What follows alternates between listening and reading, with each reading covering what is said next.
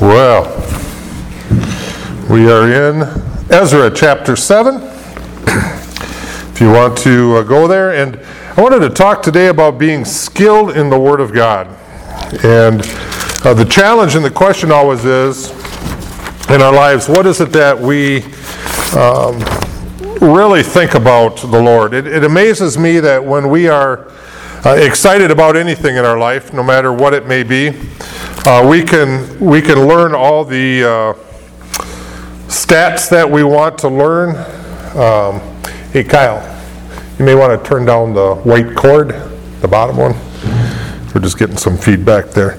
Um, we can learn what we want to. So if you're a big Packers fan, you maybe uh, follow all the stats of Aaron Rodgers and you can say everything that he does or the receivers that they have. If you are a, uh, uh, if you love to cook, uh, maybe you have all those substitutions in your life that are, are, memorized. You know, uh, what can you do to if you don't have butter? What can you replace that with?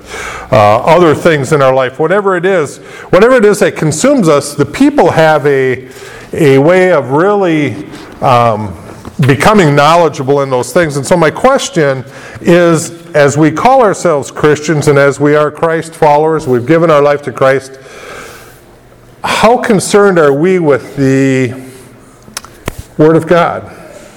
Have we strove to uh, know the stats for better uh, use of a word? Uh, do we really know what God's Word says about different things? Are we skilled in the Word of God that when we hear a lie or hear a, a mistruth, that we can recognize it for what it is?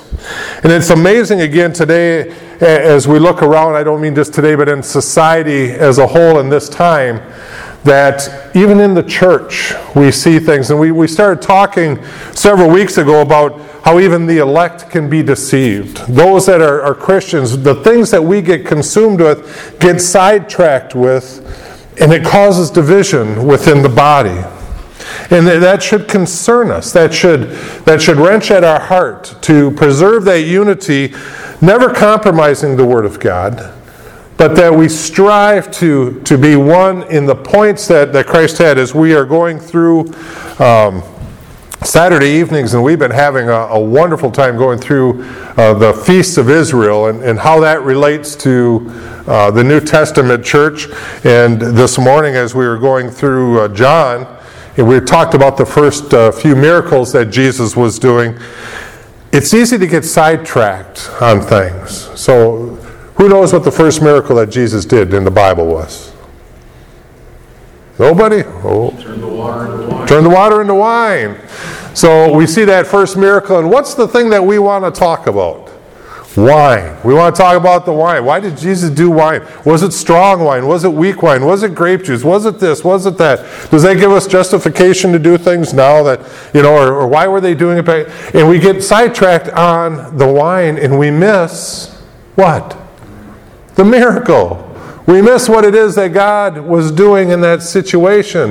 That there was people with a need and that He was answering that call to the need. But see, we can get distracted on so many things.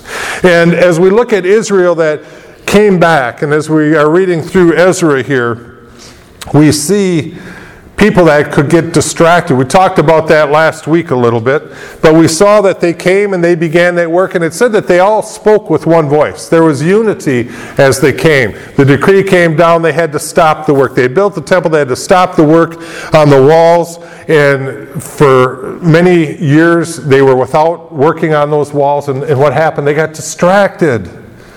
They began to focus on their lives and on their homes. It said that, uh, as you read the history, it says that they began to build themselves very nice homes and, and luxury and all the things, and, and their focus became upon them until we got to last week where it was renewed again. Their vision was renewed, their purpose was renewed. God was at work behind the scenes, and He spoke through the king and said, You may continue on to do the work. And so we're in chapter 7 now, and we see the arrival of Ezra. This is where actually Ezra enters into the the situation. And the first five verses are just the genealogy of, of Ezra. You can read through that. Uh, and Ezra was a scribe. So uh, just keep that in mind. We're going to talk about that a little bit. There's sort of uh, different thoughts on what a scribe would be. But he wasn't just a scribe, but he was a skilled scribe. As we read in, in 6, it says, Then Ezra came up from Babylon, and he was a skilled scribe in the law of Moses, which the Lord God of Israel had given. The king granted him all his requests according to the hand of the Lord, his God, upon him. As we look at this, uh, there's a couple things that just hop out in that one verse. One is that he was a skilled scribe. Now, as we talk about that, we need to understand that, that Ezra was one of the later Jews that came. Okay, so he was one of the later ones who returned from captivity from uh, Judah to Jerusalem. So as he came, uh, Kidner says this I, I, I Old Testament, a lot of times I read a little bit more in commentaries because uh, they just bring out some depth and history that I'm not quite as um, uh, familiar with. And, and, one of the things that Kidner said is this His name stands very high in Jewish traditions, where he came to be regarded as a second Moses. I never knew that. I never knew that he was esteemed that greatly in, in Israel. And indeed, it was he, more than any other man, who stamped Israel with his lasting character as the people of a book. The people of a book. Isn't that interesting? Now, wouldn't we like to be known as the people of the book, the people of the Bible? People that hold God's word highly in our life. So he was a skilled scribe in the law of Moses. And sometimes we think about that uh, as sort of a, a, glorified secretary. When I used to hear the word scribe, I thought, well, here's a boring thing where this guy is sitting down and, and all they do is, is copy uh, the Word of God over and over and over again. And that was one of their duties that they would do because they didn't have printing presses, they didn't have uh, copy machines like we have today. Uh, they couldn't look online at it, so uh, the, the books that were written, the, the parchments, and those that were going out to the churches and that Israel would carry with them were very rare. It would take them a long time to sit and pen down. They didn't have, again, a big ballpoint pen to do this with. They had a very tedious job at doing it. The other thing with the scribe is that they had to be very careful. And this is where it talks about the skill of this. Because sometimes when we copy things down, uh, we don't get all the facts or all the uh, punctuations and all these things. So a scribe's job could be very tedious. They had to be very precise in the things that they did. We have a machinist here, and, and Matt knows all about precision. Scott knows about precision. You got to be within hundreds and thousands, you know, of, of, for some things to work. Very close tolerances. Otherwise, it doesn't work, it doesn't fit. It's not going to do what it was intended to do. The Word of God back then was like that. It made a difference. You know, when, the, when Jesus talks about a jot and a tittle, and the Bible talks about a jot and a tittle, those things could change a whole meaning of a word. And so, to be an expert in that means that you were very meticulous. You would, you would see how it was written previously, and you would copy that down exactly, checking and double checking, and maybe even triple checking to make sure that it was held correct.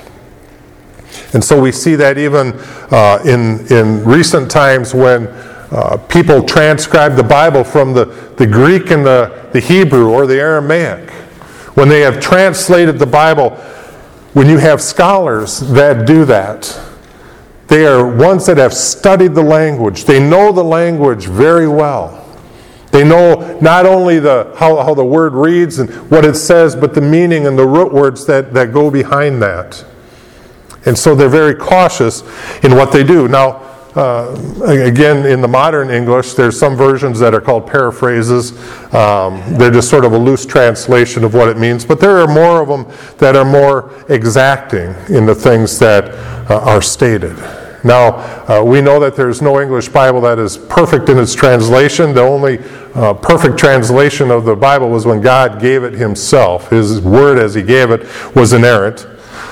But we believe that, that the Spirit works through the writing of His Word, through the reading of His Word. And so it's very important as a scribe to get those things right. And so that's what Ezra was. And he wasn't someone who simply wrote, but he was somebody that precisely wrote what was given. And we get this about what Ezra was. And so we could say that, that he was a, a man of maybe detail. I think you would have to be a man of detail in those situations. And so the for in the Jewish culture of that day, and we had to sort of put ourselves back in, in that culture, um, a skilled uh, scribe was an expert. A skilled one would be an expert in, in doing the things of the law of Moses. And someone who was really highly trained you know, they, they mentored under others for a long time before they would ever get that title of scribe. And so they were important and they were influential. And we need to understand that too as, as we apply God's word in our life. You know, there are individuals today that, that want the easy road in a lot of things in life. A lot of people want to win the lottery. I don't know how much money goes into lotteries, uh, but people a lot of times want to buy that lottery so they can get rich quick. You know, the days of really spending time and working hard and applying yourself and investing and, doing those things sort of is second nature. We all have that desire to, oh, you know, I just wish that uh, we had all this money and it would take away all of our problems and, and, you know, I could be rich and not have to worry about working and, and doing all these things. And we don't really apply ourselves. And so it is with the Word of God. Many times you can come to church and you can listen to me, and, and I would say I believe that uh, as I preach through the Word of God, uh, I believe myself to, to, to, be as accurate as I can. There are times when I make mistakes and I get corrected on those things, and that's great and wonderful. That's what the body does. I am not perfect in my uh, interpretation of all things, but I pray and I, I believe that God leads me to, to share some things. But don't just believe things because I say them. You need to believe them because the Word of God says them. Sometimes we get into the habit where we just listen to the radio. We listen to some speaker on the radio. And, and we just hang on his every word. And if he says it, it's got to be true. Well, it's not always that way. A lot of times people have agendas. A lot of times ministries can have agendas in the things that they do. And maybe they are even you know, sincere in, in what they are trying to accomplish, but when we look at the whole of things, it may not be that way, and they end up dividing out the body of Christ. I've had people that have listened to speakers that have said that, uh, speakers that I hold very near and dear, and I think most people here would. Joseph Stowell was the president of Moody Bible Institute for a long time. Um, just a, a great teacher, a great theologian in his things, very applicable had many people run through there. Uh, I found people that have, have wanted to condemn what he does. Stuart Briscoe, another ministry, um, I believe it's, uh, and, and, Ray Pritchard's another one that uh, they're good men of God and they have applications and they reach out to a lot of people. But somewhere in the news, somewhere that we hear, some Christian circle will say, well, I think that person isn't right. That person's in the midst. Sometimes they can be right about things, but sometimes we just believe what others say without really searching it out ourselves. As a scribe, Ezra would have been one that searched things out. And he did. And we saw Israel that said, as um, people had offered to help build, he says, No. Uh, the, the Jewish people had said, No, we, we don't need that help. We want to keep ourselves pure. Because when we condemned ourselves last time, when we uh, started worshiping other gods, when we became uh, involved with other things, bad things happened to Israel. We got exiled. And so, one of the main duties of this scribe and of Ezra was this first was to preserve the Word of God. Now, that doesn't just mean that uh, it never changes as far as uh, applications and things like that. To preserve the Word of God means we look at what God's intent was through his scripture.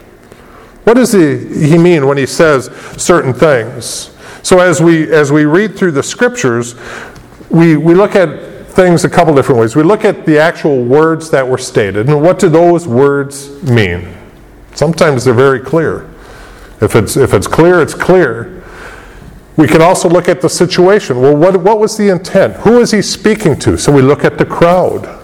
Because not everything that is written in the Bible would speak into our situation. So if if there are certain things that were spoken, you know, exactly to the Jewish people about Jewish cultures, for you and I, that wouldn't have direct application, though we could learn things from it to apply to our life, but it may not mean that. So we look at the audience that it is also being addressed to. So we want to preserve the Word of God. What is it that the Word says? What is the audience that it is spoken to?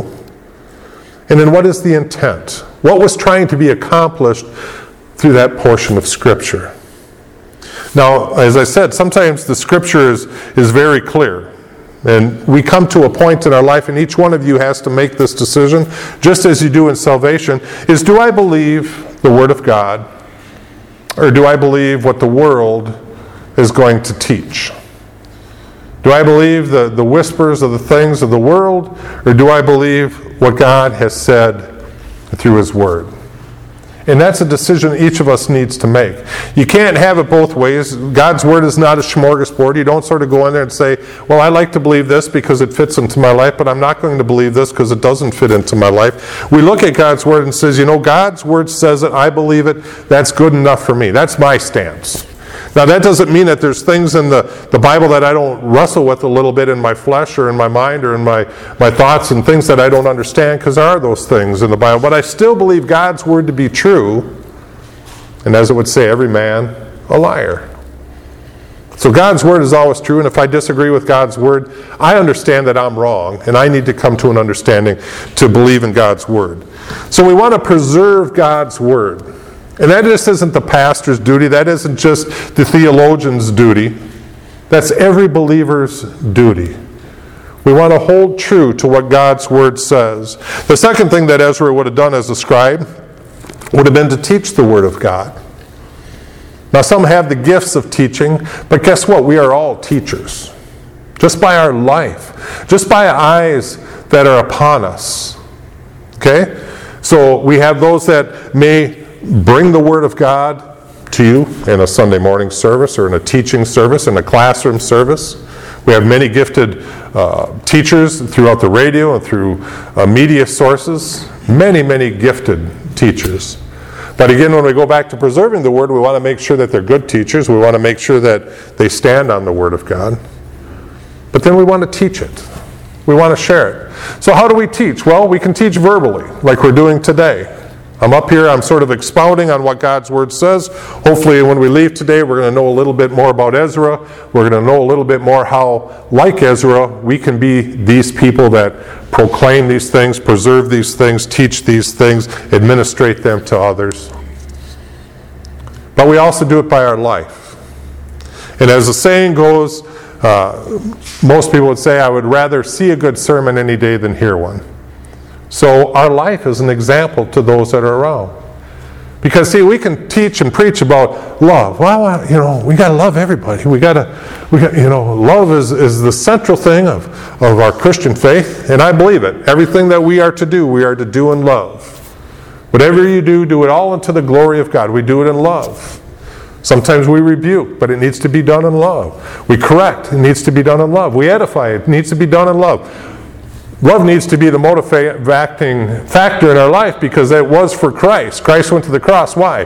Because he loved us. For God so loved the world that he gave his only begotten son. So the love was the motivating factor of everything that Jesus does, and it needs to be also in our life. So we can say that, but then how do we treat our neighbor? How do we treat others that think a little bit different than us? How do we, you know, uh, meld in with society as far as, you know, being patient and loving and kind with those around us, speaking the truth to those around us. So that's another way that we can teach. So, as a scribe, he would preserve, he would also teach the Word of God, and then also administrate. And that's really the way that we live it out in our life, interpreting and applying it so we can interpret the Word of God, but now we need to know how do we apply it to our lives. For me, it does no good to uh, read through an Old Testament thing just to teach you the history of Israel, or just to teach you the history of Ezra or the kings. To me, that's of no value if we don't see how we can also apply those lessons to our life. How can it make us stronger? How can it make us better? How can it make us more Christ like? Because the Old Testament is really all about Christ. It's all pointing to Christ and how, how he was going to come and the way that they needed to live and the requirements upon Israel and, and also on, on the, uh, the Gentiles of the day, just as it is in the New Testament. So that was his job. Morgan said this As messengers of the will of God, they took the place of the prophet. So this is the job of the scribe at this time. As messengers of the will of God, they took the place of the prophets with this difference. Instead of receiving new revelations, they explained and applied the old revelations. Of this new order, Ezra was at once the founder and the type. So that was the scribe. That was the, the job of the scribe and what they were supposed to do. And so as we read through 7 through 10, we see that he's arriving in Israel and he's got a mission. He's got a call in his life. Now, as we sit here today, I want to tell each of you that you have a call on your life. God has his hand upon you if you are a born again believer, and he has a call on your life. And even if you're not a Christian and you're sitting here, he still has a call on your life. It's yet to be revealed to you until you come into that relationship with him. But God has a purpose for each and every one of us. He has called us to be doers of his word, as James would say, and not hearers only. He's got a plan for us. And until we can get to the point where we see the plan that is there, and until we can respond to that in obedience, we're not going to have peace in our life. We're not going to have that blessing in our life.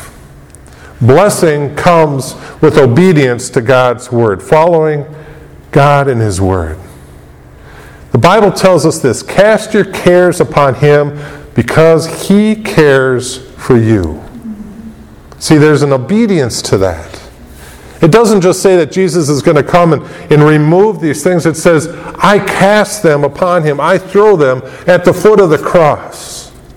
Those things, those, those anxieties, those burdens, those, those things I wrestle with, I give those to Christ. And I trust him to deal with it. And really, that, that talk about casting is it's now out of my hands. Sometimes we think of it, uh, you know, casting as like a fishing pole. Well, I still got the line with the string on. That's one of our mistakes, and we're going to talk about that in a moment. Casting in the biblical terms was like this I have something, and I threw my, my dime into uh, the fountain. It's no longer my dime, it's no longer in my possession. I have given that over. I have casted that into the pond. That's what God talks about with us. To give those things over to the Lord. So we read about this, his arrival to, his, uh, to Jerusalem in the mission. So, one of the things I want you to think about when you leave today is what is your mission? What is your mission for Christ? What is your mission in this church? What is it that God has called you to in your family, in society, and in the church? Because God has this for each and every one of us. It says here, and I'm just going to read the, the bottom part of, uh, well, I'll read 9 and 10. Well, 8, 9, 10. And Ezra came to Jerusalem in the fifth month, which was the seventh year of the king. And on the first day of the first month, he began his journey from Babylon. And on the first day of the fifth month, he came to Jerusalem according to the good hand of his God upon him. Again, this is the second time. Upon the hand of his good hand upon him, before it said, to the hand of the Lord, his God upon him. I want you to understand that as a believer, we're talking about God's hand upon us. God's hand directing us, God's hand guiding us. And I want you to think about this in, in this sense that when we talk about following Christ or, or, God is with us through our journeys, I want you to think about sometimes when you're walking with somebody. And sometimes you just have their, your, your hand upon their shoulder as they're navigating through different things. And you're just there to, to steady them. I went out on a on an EMT call this morning, and, and we were, had to help uh, an elderly person. And you know, one of the things we do is we we uh, sort of get under their arm and we help them. Okay, God's hand is upon us. It means that if, if he says, hey, you need to go this way, and, and I start walking and I drift here, his hand is there, and he just sort of guides me back to where I need to be. His hand is upon us. The other thing with his hand upon us is that's an intimate action. We're not a sterile environment in Christianity to where, you know, we don't uh, have the intimacy. The, the touch is an intimate thing that God has created for us. Husband and wives hold hands or they sit with their arms around one another. We come to church, say we have our meeting group, we shake hands. How you doing? You know, I could just say, "Hey, hey, Matt, how you doing?" You know, he's going to say, "What, what's wrong with him?" But you get right up there, get right up in his grill. How you doing this morning? That's the intimacy, the touch, the feel. God's hand is upon us, and He said that twice already. He said that twice already. It speaks volumes about Ezra's relationship with God. And so it says, His hand, God was upon him, for Ezra had prepared his heart to seek the law of the Lord and to do it, and to teach statutes and ordinances in Israel. Don't miss that 10th verse. If you have a highlighter, highlight that verse. Why was all this happening? For Ezra had prepared his heart to seek. I want to ask you when you come to church, are you preparing your heart to receive what it is that God has for you? When you enter into a devotion time at your home or somewhere else, are you preparing your heart? And, and really, by preparing your heart, again, you're going to the Lord and saying, Lord, you know. But I mean, are you, are you making that step, Lord? Prepare me to receive what it is that I need to hear today. See, Ezra, it says here, had prepared his heart to seek the law of the Lord, and not just to seek what it was going to hear. Part two was, and to do it. Is there obedience that come, or is there blessing that comes with obedience? Yes. Time and time again in the scriptures, and, and I, I, will clarify this, that many times God can still bless us without our obedience. He, he, he blesses us times when we don't deserve it. We can look back and many times see God working things to, to His glory in our lives, and sometimes to our benefit without us being obedient. But I mean, there is obedience, and that's a promise, uh, blessing, when we are obedient to God, when we are following what He says. And so it says that He, he set His heart upon the Lord, and then to do it. And then thirdly, to teach to teach those things. So, in our life, as we look at these things, I want you to think about that. Are you preparing your heart to receive the things of the Word of God? Okay? Then are you saying, you know, Lord, whatever it is that you show me, I will do it. Because here's the story sometimes, you know, we say, Man, Lord, can, can you just teach me some patience? This is one we use a lot. Lord, can you just teach me? So I need patience because oh, ah, you know, I just need patience. And then so God brings some things in to teach us patience, and it's like, I don't want to be patient. I want to just go my own way, and they got to hear what I have to say. And, you know, Lord, teach me to bridle my tongue. Oh man, I wrestle with this one at times. Just teach me to bridle my tongue. Okay. And so, so an opportunity comes and it's like, mm, no, I'm not going to bridle my tongue. I got to say what I want to say. See, it's not just asking the Lord what He can do, but it's preparing us to also say, Lord, whatever it is you say, I will do it. And it's not that I will just do it, but I'm going to teach others to do it also. See, as Ezra came through, through verse 9 here, if you were to really go between the two spots, it was about a 500 mile journey, but because of where they had to go up along the Euphrates River, it was almost 900 miles that they traveled. You talk about commitment. There was commitment to the Lord.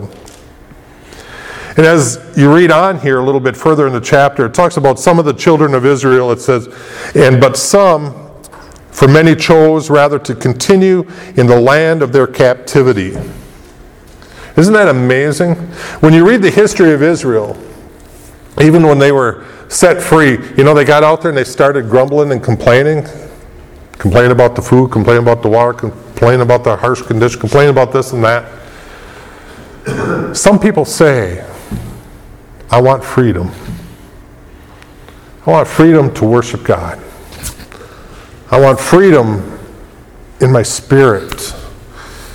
I want these things. And we complain about the situations that we're in, and, and Christ will tell us this is what you need to do. Here's the plan. And that there are those that choose to stay in captivity.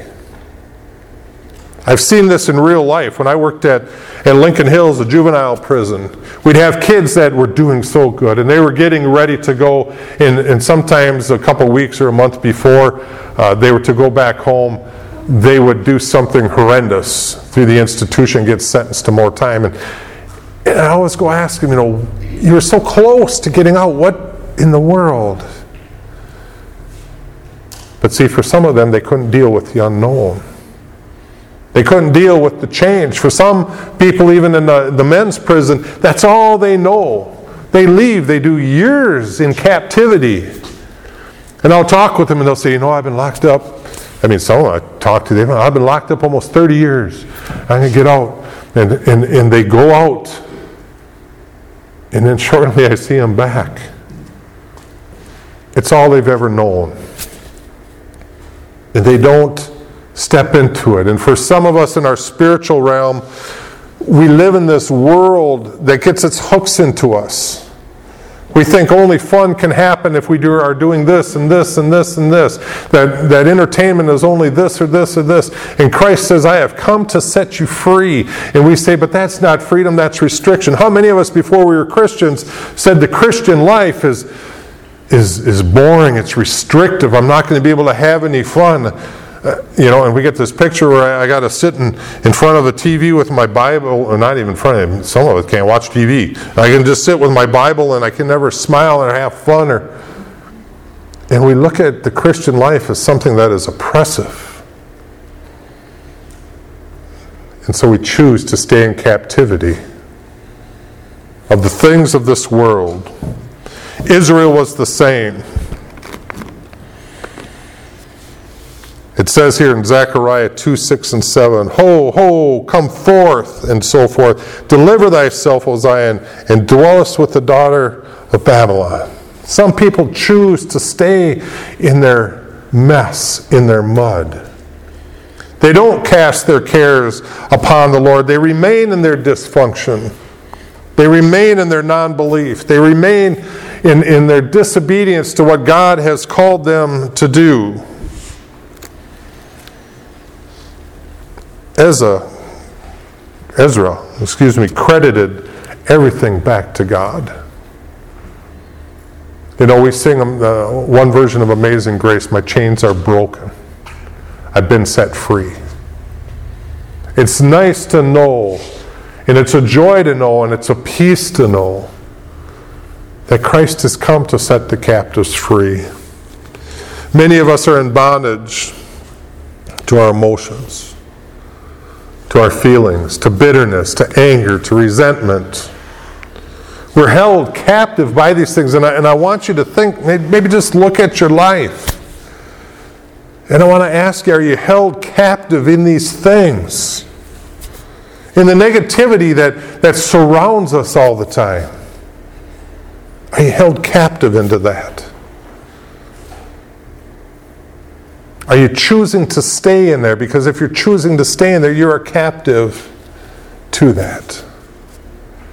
Because as a believer, Christ has opened the door, but guess what?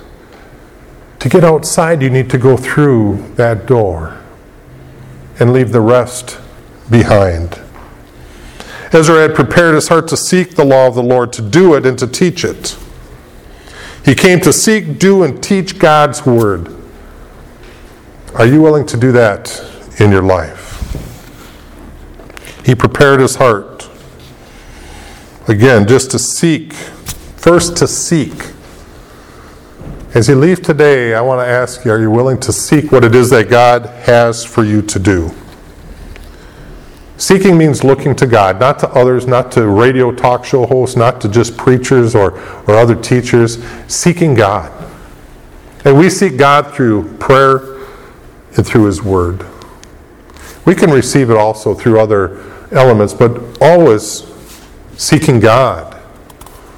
Not seeking a denomination, not seeking uh, some peculiar thing within your religion, but seeking Christ.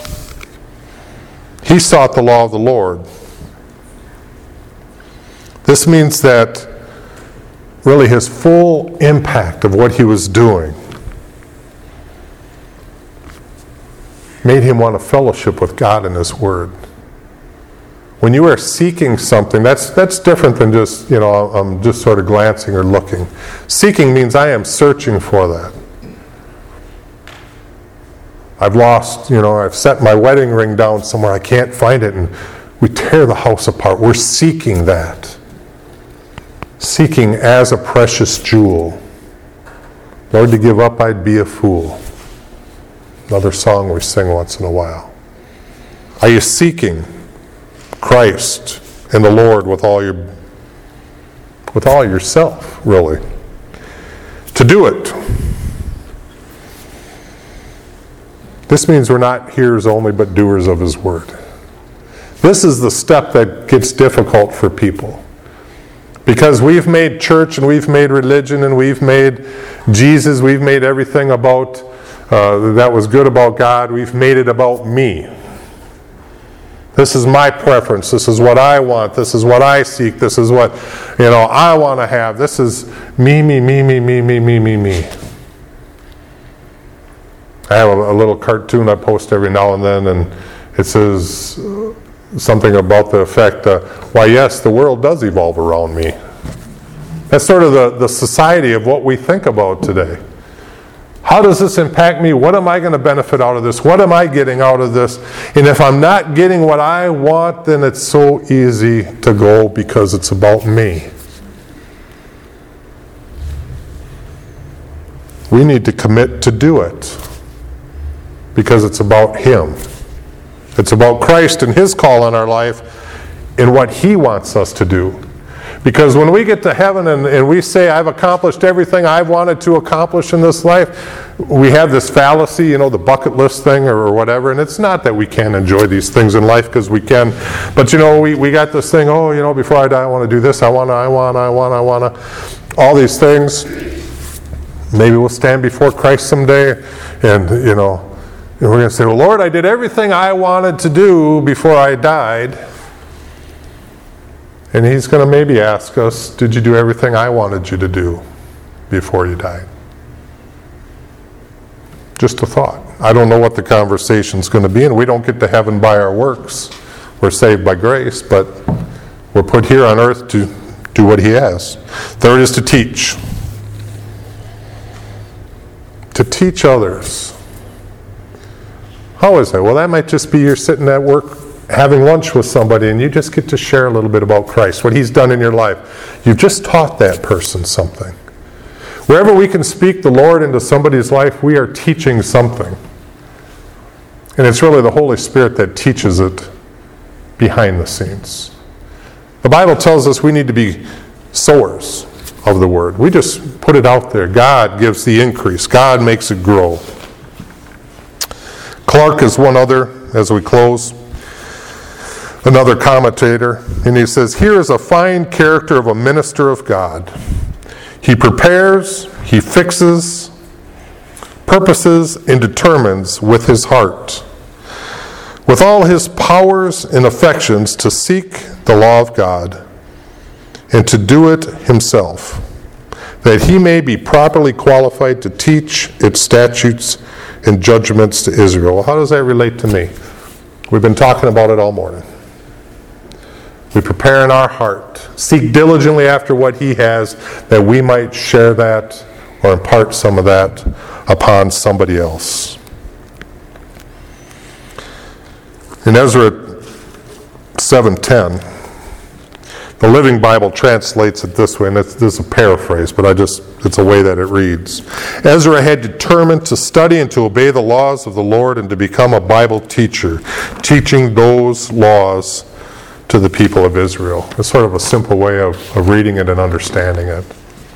And I would pray that that is also your desire. That when we come to something, we come seeking. When we do our devotion, we come seeking. When we, when we open our Bible, we come seeking what it is that He has.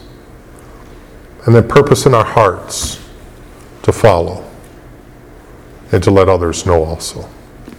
Let's pray. Father, we thank you for your word, and we thank you, Lord, for Jesus Christ, who has made all the difference in our life. Lord, may we be seekers, may we be doers, and may we be teachers. We just thank you, Lord, again for this morning together. We thank you for the, the blessing of being in the presence of our church family. Lord, may we encourage one another in our walk. May we love one another with the love of your Spirit in our life. May our motives be true and pure. May our speech be that that lifts others and encourages others to a relationship with you. We ask your blessing now as we go. And we ask this in Jesus' name. Amen.